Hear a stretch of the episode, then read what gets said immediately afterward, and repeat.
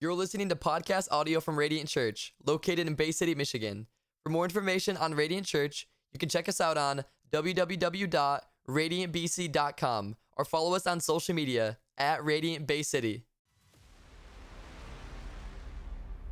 All right, church. Well, listen, let me remind you really quick. Kenzie's voice, I already highlighted it for you, but let me remind you, this December 24th, Christmas Eve, it's on a Sunday, and I want you to take notice. These times are not our normal meeting times for Sunday morning, 9 a.m., 10:30, 12 noon, hour-long services. All the family will be in here together. The nursery parents will be open only for the first two services, so keep that in mind. And listen, I need your help. Take some invite cards from guest services and pass those out to your friends. Make sure you share those videos that you see on social media and help us to get the word out. We would love to see hundreds of people here at Radiant Church hearing the good news of the gospel this Christmas. Well, you guys, I want to give you an exciting update. It's an update on our Give Hope 2023 offering. We took this offering up last weekend, and I wanted to go to all of our ministry partners and help to fill some benevolent needs within our church. And not only did we meet our goal, but we exceeded it. Check it out. You gave all $6,545, but we decided to, guess what? Round it up. So we rounded up to $8,000 because we wanted to give more money away. So let me give you a breakdown of how we distributed this money. First of all, we were able to give out 13 gift cards to 13 families who were just in a little bit of a pinch this Christmas season. Some had gotten laid off. There's just a bit of a season that's a troubling season for them. We were able to come alongside them and just give them a little bit of help, and that is a blessing. So thank you for being a blessing, church. And then on top of that, check this out. We were able to give all this to our ministry partners.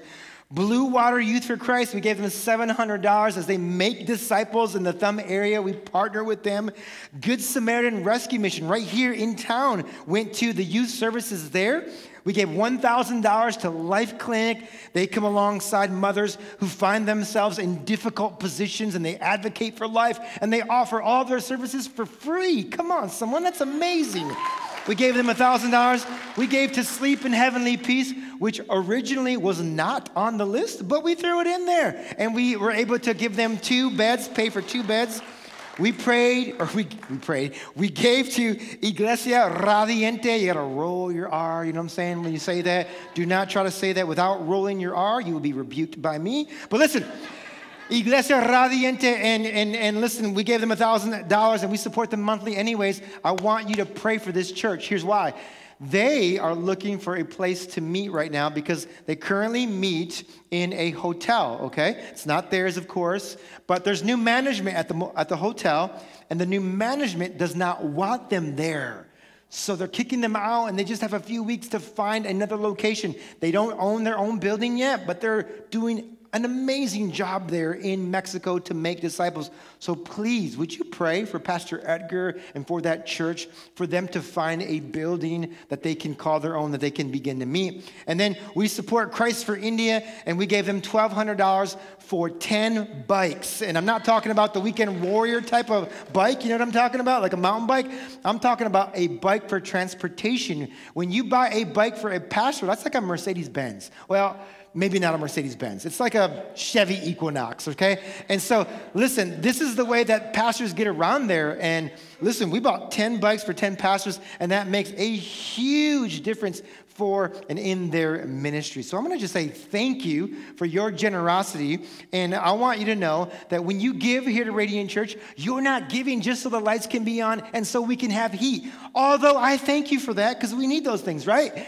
You're giving, listen, to bless so many people in the house here as we do ministry here, as lives are being changed here, listen, and then it goes out into our community and then all over the world. Listen, you can see our ministry partners there. We partner with them every month. So listen, it's just not a one-time thing. We're always giving out here at Radiant Church because it is our desire to be a generous church. And I want to just challenge you. Can I just be real? If you're not giving, come on, jump on board. Why wouldn't you be a part of what the Lord is doing, okay? Be a generous, okay? You cannot be a stingy Christian. That's just not, it doesn't work that way, okay? Our God gave us everything in His Son, amen?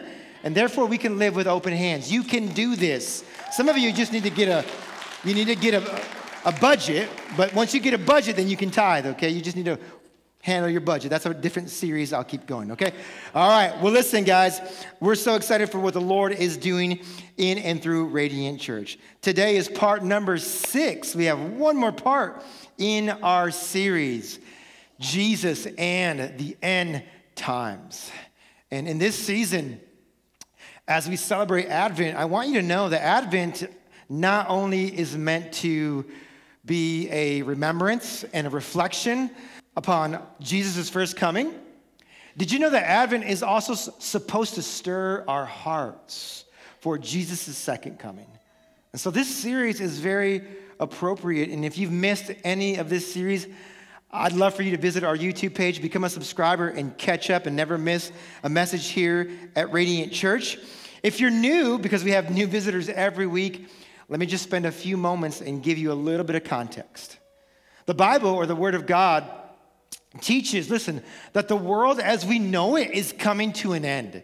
Now, we don't know when that's going to happen, of course, right?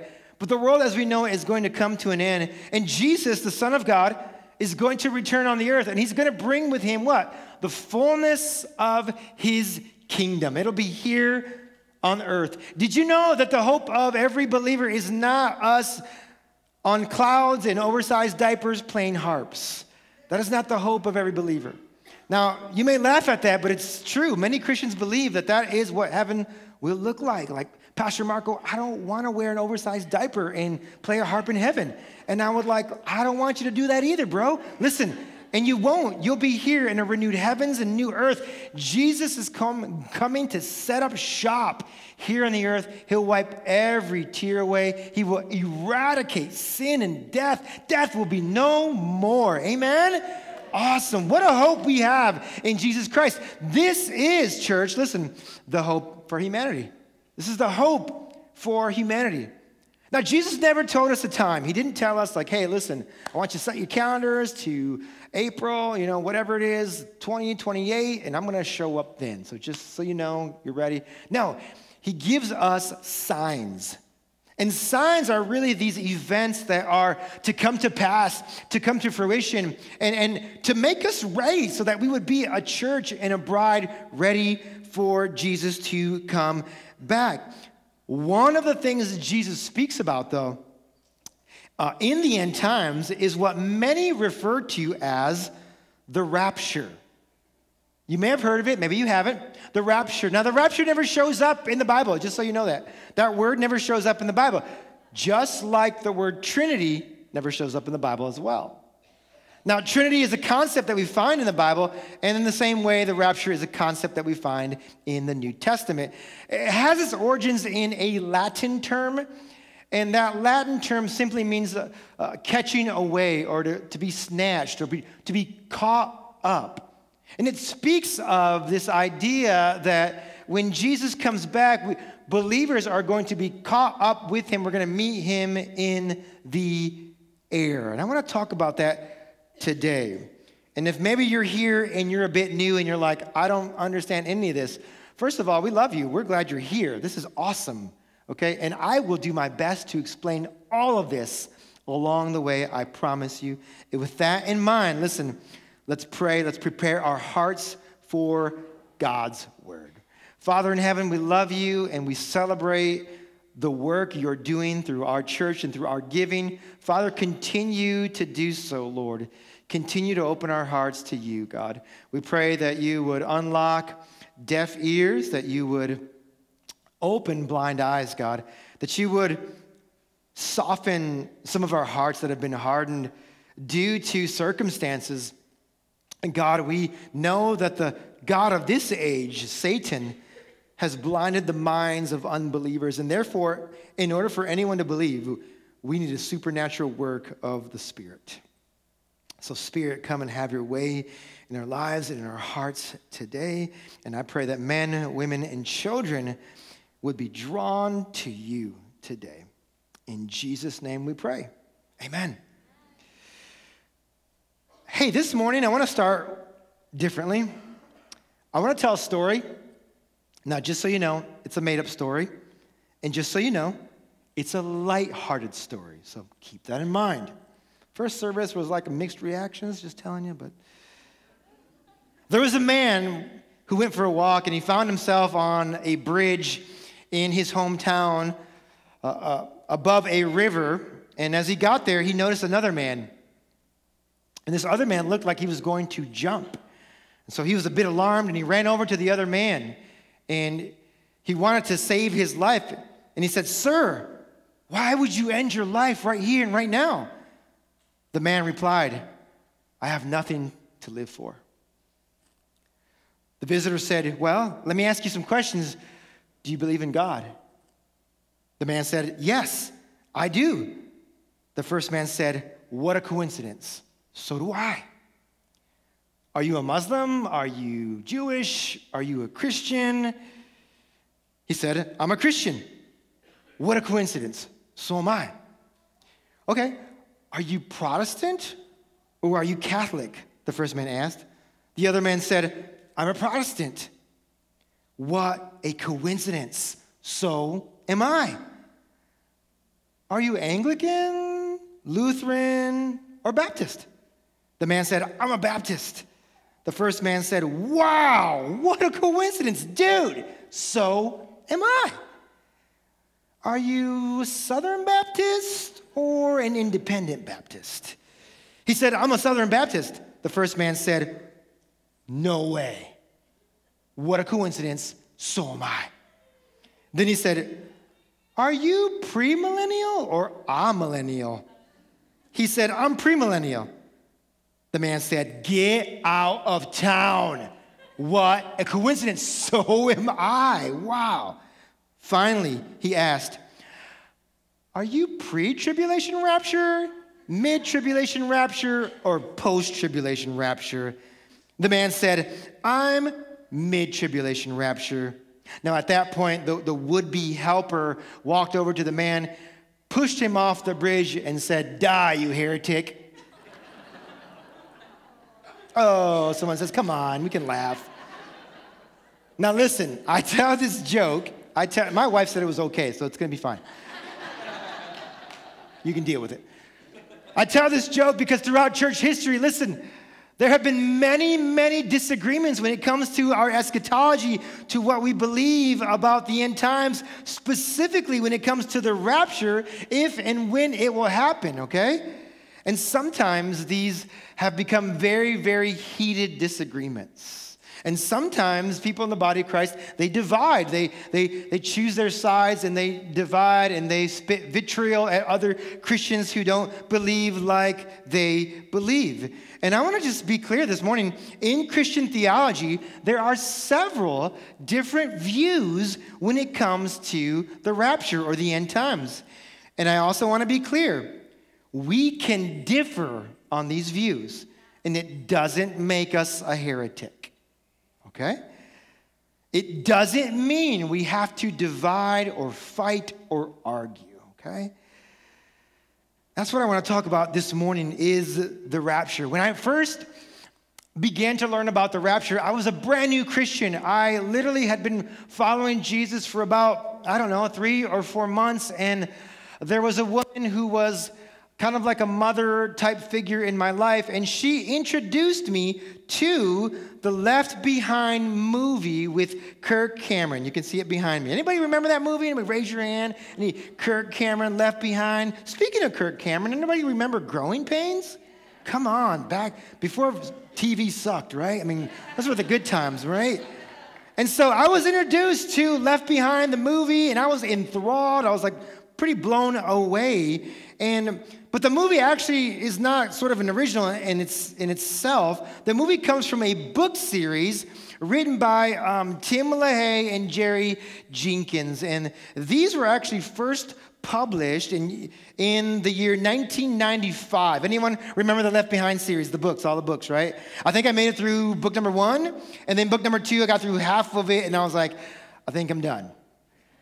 That was about it. And I've not read any others before. Now, after that time, there were all kinds of like sequels and other versions of Left Behind, of course, right? And then my man, Nicolas Cage, stepped onto the scene, right? And he had a Left Behind movie. Maybe you've seen that movie itself. And there are more Left Behind movies that you can watch if you have not yet seen them. I think this was a Oscar, performance. I'm joking, actually.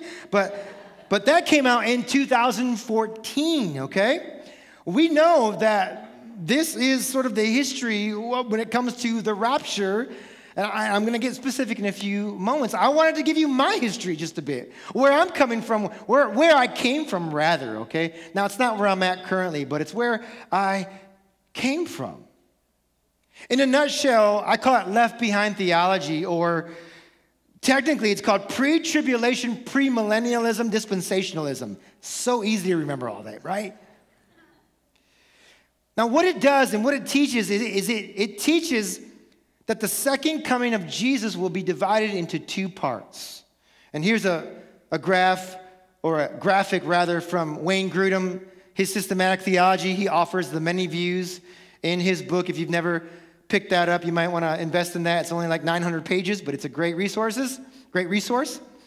And in pre-tribulation, premillennialism, it teaches that Christ will come and the believers will go up, the snatching away, of course. And then there'll be a 7-year period. See that T? That's tribulation. And then Jesus is going to come back again, and that will be public. So there's going to be a secret rapture, and then there's going to be a public coming, and then the millennium, which is a 1,000-year period where we will reign with Christ, and then so forth, so on. I don't want to get into the weeds because we don't have much time. But the question is, does the Bible teach that Jesus' return is divided into two parts? That's what I want to know. That's what you should want to know. And does the Bible teach that there is a secret rapture? A secret rapture. Now, listen, I just want to present my cards from the get-go. I lean on no, it doesn't. I'll prove it through Scripture. And here's what I really want to do. I really just want to, this morning, and if you're watching online, thank you. I just want to, have us look at the Bible. What does the Bible say?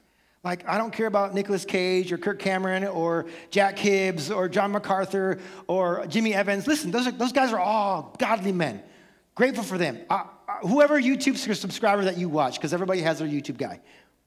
I just want to say, what does the Bible say, though, okay? Not the Reformed pastor, not, again, John MacArthur. What does the Bible actually teach, though? And I want to just say this as well from the get-go. I hope that I'm wrong. I hope that I'm wrong, right? In pre-tribulation, premillennialism, it teaches that we will not have to go through a tribulation period. And I'm going to teach the opposite today, and I hope I'm wrong, okay? I hope I'm wrong.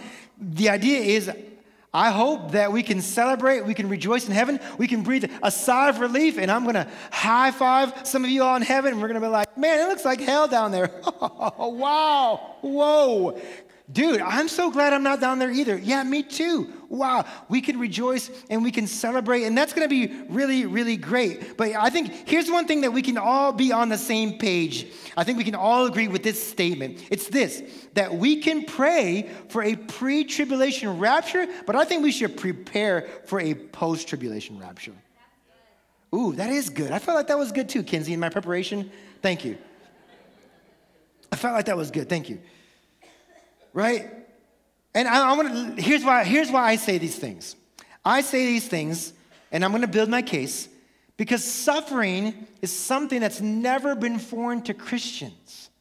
And number two, a pre-trib rapture is really, guess what? It's an American thing. It's a Western thing. Why do we think we're so special that we don't have to go through anything difficult? Why is that? Why do we think we're the special ones, right? And again, I want you to be prepared. And what I don't want is for us to begin to go through tribulation and then Christians walk away, and specifically this church, and I don't want them to get to a place where they say, why didn't my pastor ever say something to me? We learned this in the Bible. We learned this at church. Pastor Marco never said this. He didn't. Why not? What the heck? And many people in that day, I believe, will walk away from their faith because they will believe that they're entitled not to go through tribulation. And so listen, I want to pray for pre-trib, but I want to prepare the body and prepare myself for a post-tribulation rapture. And that's what we will do today. So here's what I want to do, church. I want to just bring us all on the same page. And I want to begin this way. There are three things that pretty much every Christian believes when it comes to the end times and our eschatology. Number one, most Christians believe there will be a tribulation. Most Christians believe there will be a tribulation, and that tribulation will be 7 years, according to Daniel, according to other places in Scripture. Now, some people say that the 7 years is called the tribulation, and the last 3.5 years is called the Great Tribulation. Now, other theologians do not make that distinction. Other Bible teachers do not. I don't think we need to fight about it, okay? I think overall, pretty much every Christian believes there will be a tribulation. Number two, there will be a second coming of Jesus Christ. We can all be on the same page there. Jesus himself in the Gospel of John chapter 14, verse 3 he said, and if I go and prepare a place for you, he says, I will come back to get you. So every Christian, for the most part, believes, you should anyways, that Jesus is returning. Number three, there will be a rapture, or if you don't like that word, we can think of it as a catching up of believers, okay? Believers both alive and dead will be caught up in the air to what? To meet Jesus. But the question is, when will this happen? The question is this, is Jesus' return really divided up into two pieces? Is there really a secret rapture where no one knows about it and all that is left over is our clothes and our shoes and all these cars are crashing into each other like the Left Behind movie teaches? Is that really what will happen? Well, we don't know, but I want to sort of give my argument for the opposite view today. Now, when it comes to when this rapture will happen, there are three views, main views, as to when the rapture will begin. Let me give those to you quickly. Number one, pre-tribulation. This means that some believe that the church will not go through the tribulation period at all. They will be taken up secretly, and then Jesus will come back after the tribulation. This is the most popular view in America, okay? Number two, the second view is a mid-tribulation rapture.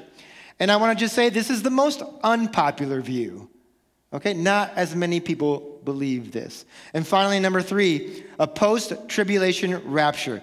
Now check this out, church. This is the longest held view in church history.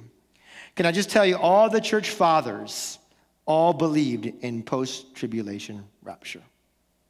The early church believed this. The rapture and the second coming are not two events, but they believe they're actually one and the same.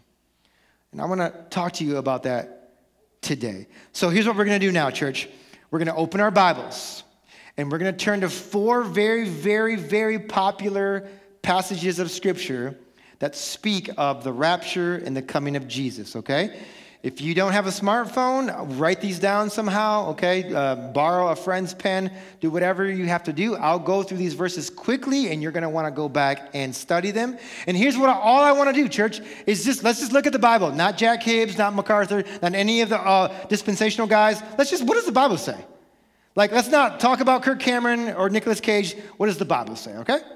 Matthew 24, verse 29 through 31. Here's what it says. Immediately after the tribulation of those days, notice what's underlined. Jesus is the one speaking here. Let's read that again just in case you're kind of trying to understand what it's saying. Immediately after the tribulation or the distress of those days. The sun will be darkened, and the moon will not give its light, and the stars will fall from heaven, and the powers of the heavens will be shaken. There will appear in heaven the sign of the Son of Man, and then all the tribes of the earth will mourn, and they will see, right, at that point, they will see the Son of Man coming on the clouds of heaven with power and great glory. He will send out his angels with a loud trumpet call, and they will gather his elect from the four winds, from one end of heaven to the other. And all I want to do is point to the Bible Jesus' words here, after the tribulation of those days. This speaks of his coming not before the tribulation, but Jesus seems to be very explicit here, after the tribulation of those days. Let's go to 1 Thessalonians chapter 4, verses 14 through 17. Some of you are getting a little triggered right now because you grew up on dispensational theology, and I'm going to dismember that. But keep an open heart and don't throw tomatoes or rocks at me, okay? 1 Thessalonians 4, 14 through 17, Paul says this, "For since we believe that Jesus died and rose again, even so, though Jesus, God will bring with him those who have fallen asleep," those who are dead, right? "For this we declare to you by a word from the Lord, that we who are alive, who are left until the coming of the Lord will not precede." We're not going to come before those who are dead in Christ, those who have fallen asleep. "For the Lord himself will descend from heaven," and notice what takes place here, "with a cry of command, with the voice of an archangel, and with the sound of the trumpet of God. And the dead in Christ will rise first." Those who have passed away, but they were Christians, they're going to come out of their graves. "Then we who are alive," believers who are still alive, "who are left," here it is, "will be caught up." There it is, this idea of rapture. "Will be caught up together with them," with angels, with Jesus, with those who have passed away, "with them in the clouds to meet the Lord in the air. And so we will always be with the Lord."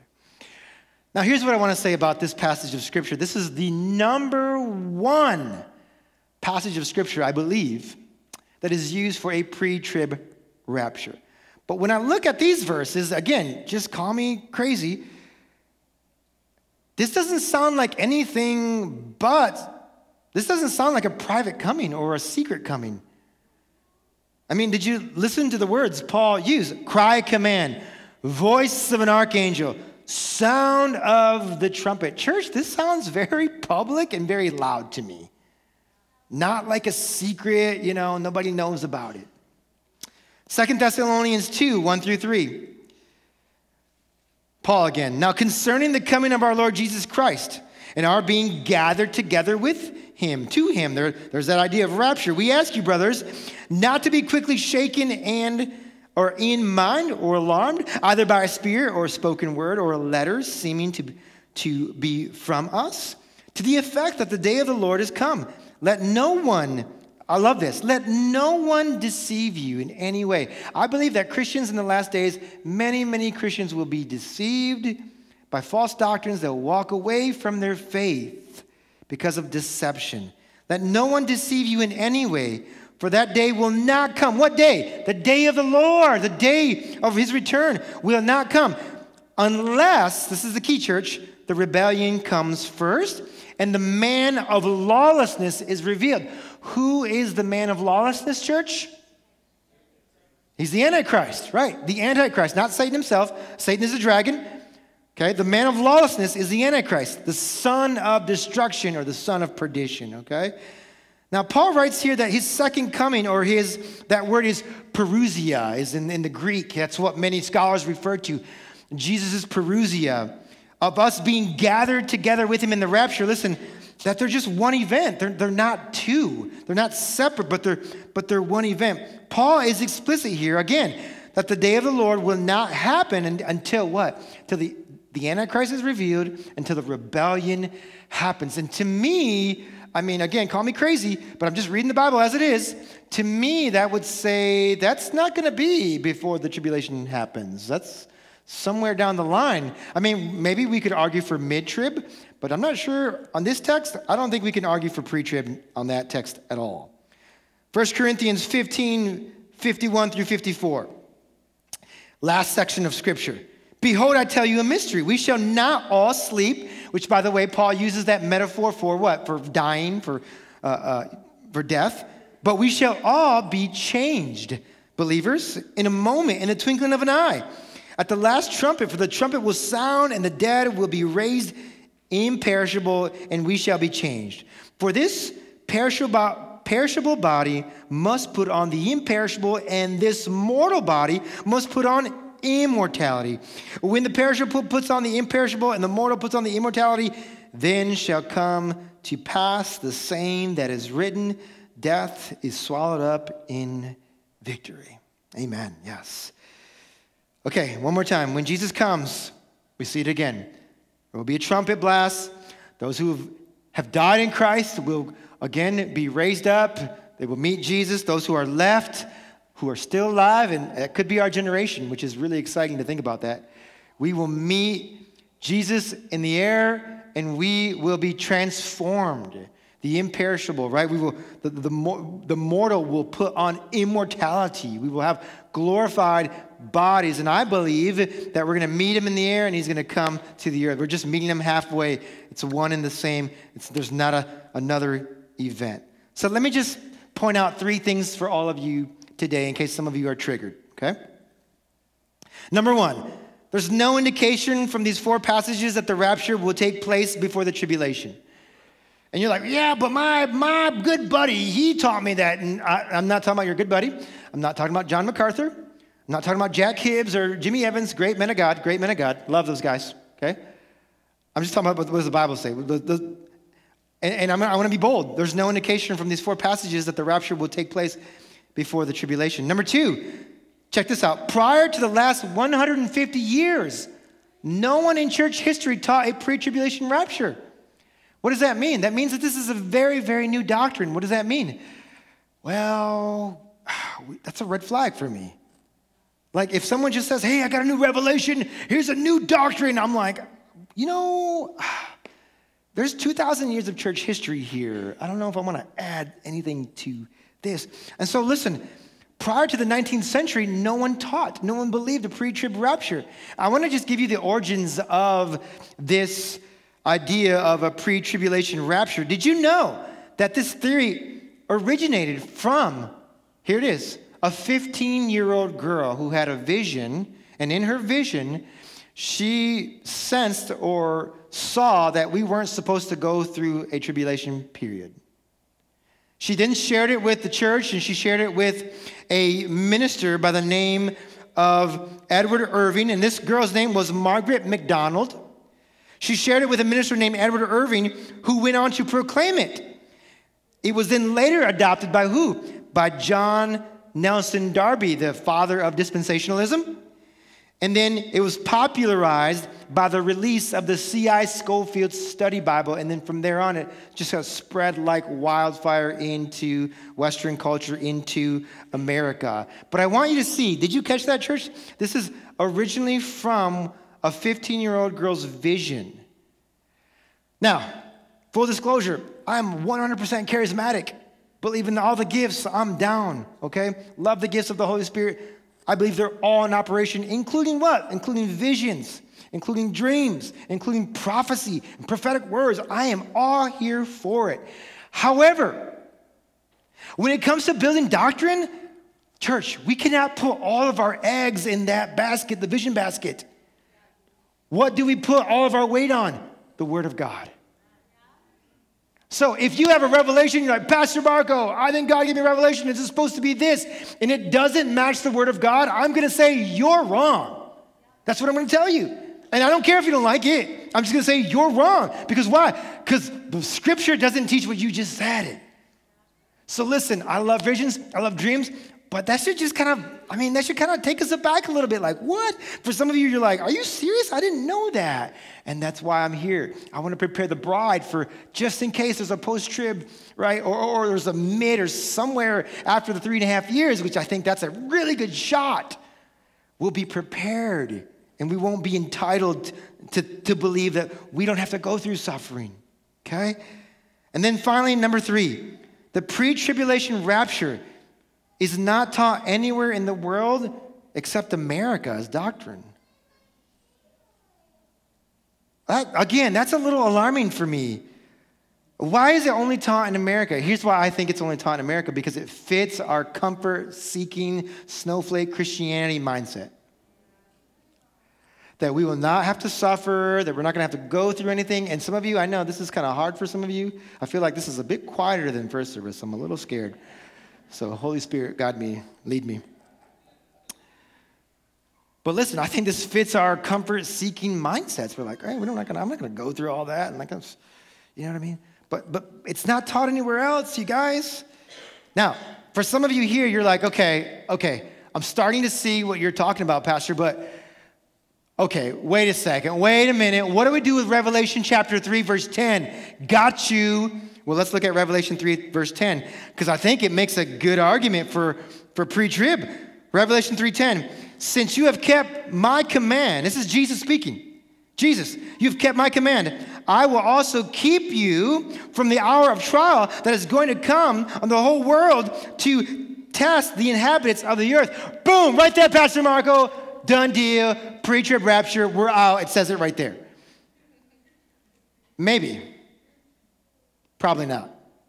What's the best way that we can interpret Scripture? Through Scripture. Come on, somebody. That's right. The best way for you to interpret Scripture is not through John MacArthur. It's through Scripture. Now, here's what we want to do. I want to address two things. I'm going to address the context. First of all, we need to acknowledge that this was first written directly to who? To the church in Philadelphia. This was first for them, which was one of the seven churches Jesus addressed in the book of Revelation. So we got to bring it into some context here, folks. Second, we need to ask ourselves this question. What does the phrase keep from mean? Does it mean to take out? Is Jesus telling the church in Philadelphia that they will not have to undergo a tribulation period? Is that what he's saying to them? Well, to answer that question, remember, the best way to interpret Scripture is through Scripture. So the way that we're going to learn from this is we're going to take that phrase. Where does that phrase show up? The exact same Greek phrase. It shows up in John chapter 17, verse number 15. And this is a prayer. Listen, this is a prayer that Jesus is praying for who? His disciples. Let's look at it. Jesus is speaking. I do not ask you, Father, and he's praying to his heavenly Father, that you take them out of the world. I don't know. That kind of preaches loudly to me there. But that you what? Keep them. That you keep them from the evil one.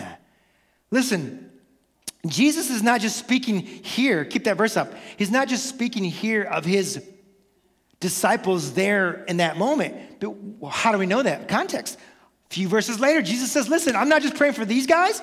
I'm praying for everyone else who would come to believe in me, for all of us. He says, listen, Father, I'm not really praying that you get them out of the world. What I really want is that you keep them from the evil one. This is not a promise of a removal from physical presence of tribulation as much as it is a promise, listen, of preservation and deliverance in and through tribulation. Yeah, I need that amen a little louder next time because it was quiet on that one. Woo! Thank you. I think that was Pastor Marcus. Now, let's think about this. I know I'm disarming some of you and I'm triggering some of you because you're like, man, my Left Behind theology, it's crumbling. Kirk Cameron. But think about it. Listen, think about it. Please think about it, church. Let me ask you a question. Isn't God more than able to keep us from the evil one in the midst of turmoil? Isn't he? Isn't he capable of it? Can he do that? He can do that. He's strong enough, big enough, almighty enough. He can do it. I'm not saying that none of us are going to die. I'm not saying that none of us are going to suffer. I think some of us are going to die. We are going to suffer. We are going to perhaps be beheaded. But listen, he can keep us. He's big enough. Noah, just look at Noah in the Old Testament. Was Noah removed from his situation and circumstance? No, he wasn't. He was preserved. He got onto a boat, of course, but he was preserved. God didn't say, okay, I'm going to take you up. And then when I just kind of clean this whole mess up, I'll send you back down. No, he just says, listen, I want you to build a boat in faith. I want you to get your family members and the animals and join in on the boat. And there I will preserve your life. What about Israel? Again, in the plagues in the Old Testament, did God say, okay, Israel, you don't have to worry about these plagues? No, he kept them there, and they had to endure the plagues while God brought justice and judgment on the gods of Egypt. Woo is right. Now, some of you are asking, okay, fair enough, maybe you're right, Pastor. What about 1 Thessalonians 5:9? I could go more, but I only have so much time. 1 Thessalonians 5:9. What does it say? Paul says this, "For God did not appoint us to suffer wrath, but to receive salvation through our Lord Jesus Christ." There it is, Pastor Marco. God did not, I'm not going to have to go through wrath. Context, context, context. When you read the Bible, here's what you have to ask yourself. What does Paul mean when he talks about this idea of wrath here? What is he talking about? What wrath? What kind of wrath? Listen, Paul is not saying that we cannot be present when God is pouring out his wrath onto mankind. He's not saying that. Rather, what Paul's saying is this. It's a bigger picture. Paul is saying that, listen, as believers, our end, our destiny is not the same as unbelievers. That their destiny, their end is hell. Ours is what? Is salvation. Our destiny is eternal life with God, but theirs is what? Is judgment. That's all he's saying. He's saying, listen, as believers, God did not appoint you to hell. He didn't appoint you to wrath. Why? How do we know that? Who took the wrath in our place?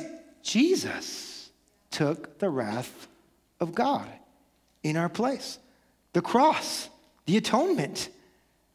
He bled so that we wouldn't have to bleed. So Paul's simply making the point that we're appointed to salvation, not hell. We're appointed to salvation, not judgment.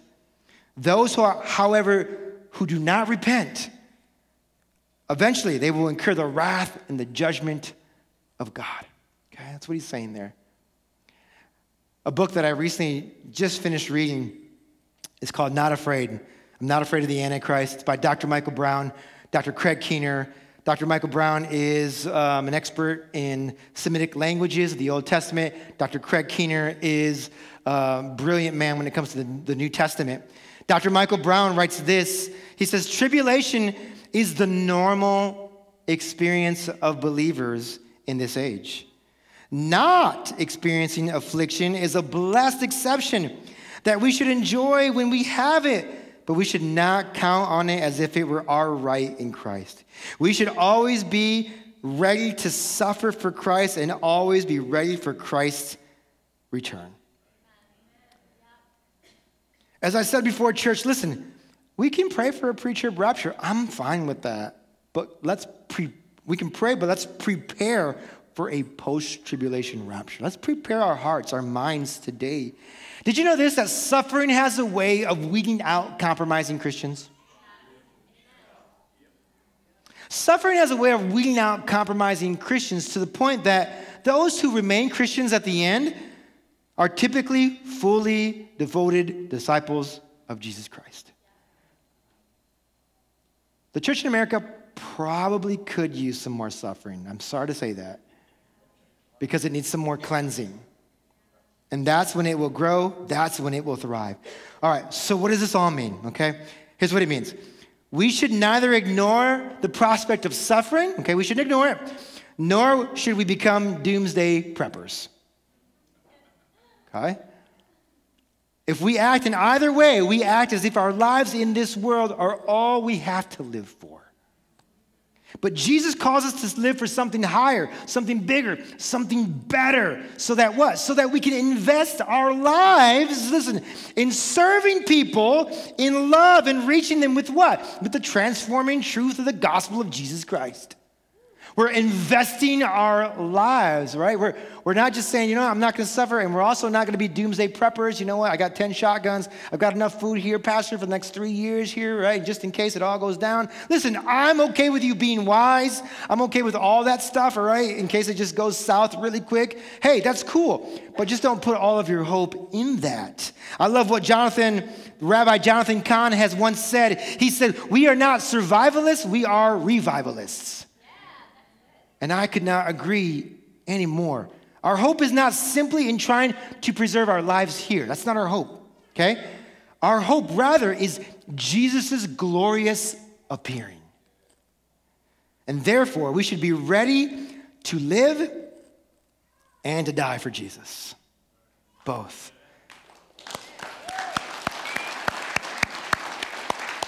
A reluctant clap, but a clap. So let me ask this, and as we wrap up, are you prepared for his glorious appearing? And listen, I'm not asking you this as a scare tactic. I'm not into that, okay? This is not a scare tactic. I'm just asking you this because I want you to be ready. I just want you to be ready. And I know some of you are in here today. I'm going to guess many of you are Christians. Some of you are not. And maybe you're saying, you know, hey, Marco, this sounds awesome. I don't really know those Bible verses that you talked about, but I want to get my life right with Jesus. And I would say, that's awesome. Wow. Praise God for that. Some of you are here and you're also thinking this, man, you know, life with God sounds amazing, but that can't be me. How could that be me? I mean, Pastor Marco, if you looked at my life, it's dysfunctional. It's a wreck. I've made a lot of mistakes. And honestly, I've hurt a lot of people, and I'm not proud of it, but it just is what it is. And there's no way God would accept me. There's no way that I could behave good enough for God. I just know I won't be able to do it. Can I just tell you, that's what most people believe about the afterlife. Most people believe, listen, that if my good deeds outweigh my bad deeds, then I'll go up while others go down. But I want to just tell you the truth this morning. And for those of you who are watching online, the truth of the matter this morning is that none of us are good enough. None of us can behave our way into heaven. In fact, the Bible is very clear about that. Romans chapter 3, verse 23, Paul says this. Paul says that all have sinned and fallen short of the glory of God. That means I'm a sinner, you're a sinner. That means what? It means we need a Savior. We need a Savior. And so listen, no one is good enough. No one is well-behaved enough to make it into heaven. But guess what? The good news is this. There is one who was and is, and it's Jesus, the Son of God. And Jesus, listen, he obeyed the law perfectly. He followed his Father's commandments perfectly. He lived the life that we could not live. And then Jesus took the death that we deserved. It was death on the cross. Listen, today, you're never going to perform your way into heaven. So just forget about that. What is required of you is one thing. It's faith. Well, two things, technically, repentance as well. But faith, and what is faith? Faith means trust. When you stop trusting in your own work, in your own good behavior, in your own morality, listen, church, you begin to trust in the finished work of Jesus on the cross. And the Bible says in Romans 10:13 that those who call upon the name of the Lord will be saved. And so today, listen, I want to challenge you. I want you to, whether it's under your breath, whether it's with me or an elder or whoever it's with in the next few days or the next few minutes, I want you to take a step of faith with me and to say, that's me, Pastor. That's me. I want that. And you'll pray and you'll ask God for forgiveness and you'll ask God to give you a new life and you'll ask God that you'll tell him that you want to be his disciple. And listen, your life will be changed from this point on. It doesn't mean it'll be perfect. It doesn't mean it'll be without hurt or without difficulties or without suffering, but you will now go through them with Jesus. And no matter what happens here on the earth in the end times, you don't have to be afraid. You don't have to be afraid. Why? Because your eternity is secure in Jesus. Come on, somebody, that's good news. That's the good news of the gospel this morning. That your eternity is secure. Come on, let's pray right now. Every person in here, let's posture ourselves in prayer. Some of you are here and you need to take that step. Come on, there's some young people in here that need to make a decision. You've been playing on the fence far too long.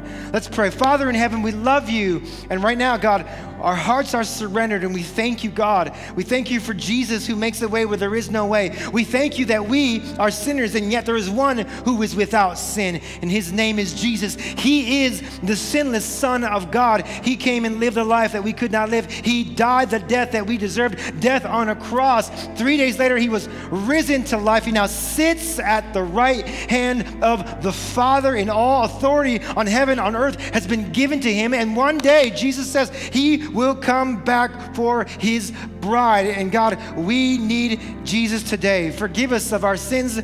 Forgive us of our rebellion. Forgive us of turning our backs on you. God, you've been chasing us down all this time. We need forgiveness, God, and we want to be your disciple. Give us clean hands. Give us a pure heart, God. Make my life new, Lord. Right now, I want to follow you. In Jesus' name we pray. Amen. Amen. Let's clap our hands for Jesus this morning.